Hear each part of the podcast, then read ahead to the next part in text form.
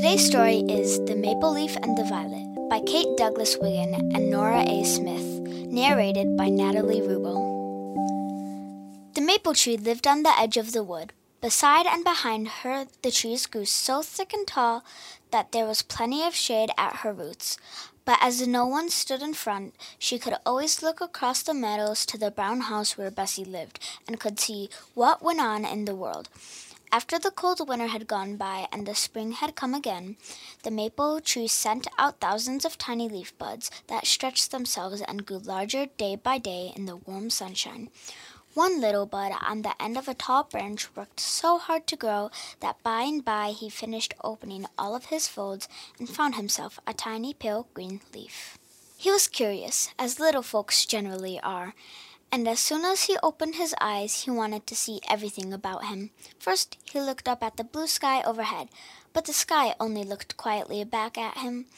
Then he looked across the meadows to where Bessie lived, but Bessie was at school and the house was still. Then he gazed far down below him on the ground, and there, just beneath, was a little violet. She had uncurled her purple petals a few days before and was waiting to welcome the first leaf bud that came out. So when the maple leaf looked down, she smiled up at him and said, Good morning. He answered her politely, but he was very little and did not know quite what to say, so he didn't talk any more that day.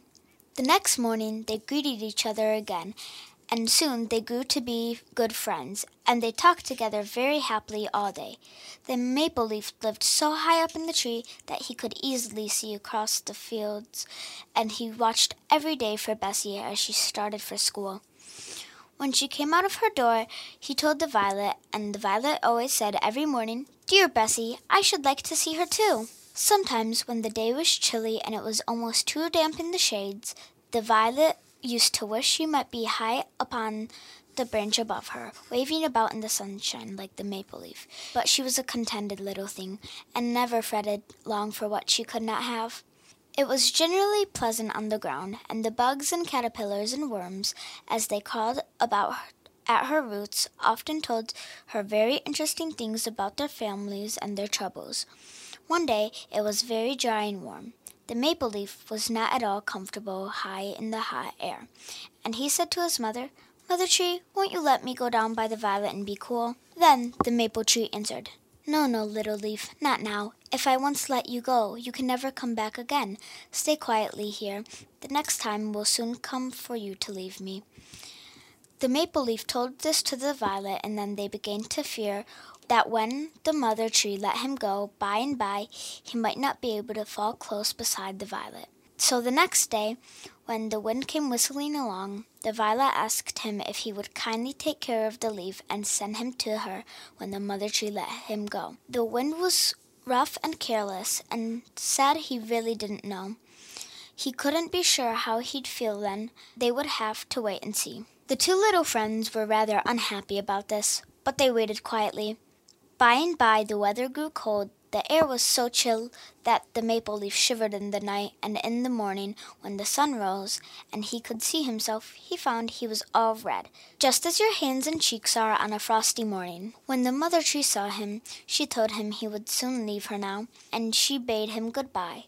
He was sorry to go, but then he thought of his dear friend Violet. By and by a gust of cold wind came blowing along, and twisted the little leaf about, and fluttered him so that he could not hold to the tree any longer. So at last he blew off, and the wind took him up and danced with him and played with him until he was very tired and dizzy. But at last, for he was a kind wind after all, he blew the leaf back straight to the side of the violet. How close they cuddled to each other, and how happy they were! You would have been very glad if you had seen them together. In the morning, when the sun rose yellow and bright, Bessie came into the wood with a basket and a trowel. It was nearly winter, and she knew that soon the snow would fall and cover all the pretty growing things. So she dug up very carefully roots of plummy fern and partridge berries with her leaves, and wintergreen and boxberry plants, to grow in her new window garden in the winter. She took the violet too, bringing away so much of the earth around her roots that the little thing scarcely felt that she had been moved. As Bessie put her plants in the basket, she saw the little maple leaf resting close by the violet, but he looked so pretty laying there that she did not want to move him. In the sunny window of the little brown house, the violet grew still more fresh and green. But each day, as the plants were watered, the maple leaf curled up a little more at the edges and sank down further into the earth until soon he was almost out of sight and by and by crumbled quite away. Still, he was close beside his violet, and all the strength he had gave to her roots. She always loved him just the same, though she could not see him any longer and by and by, when she had lived her life, and her leaves withered away, each one, as it fell from the stem, sank into the earth where the maple leaf lay. Storytime has been brought to you by My Warren. To hear more podcasts like this, visit mywarren.org. Again, that's mywarren.org.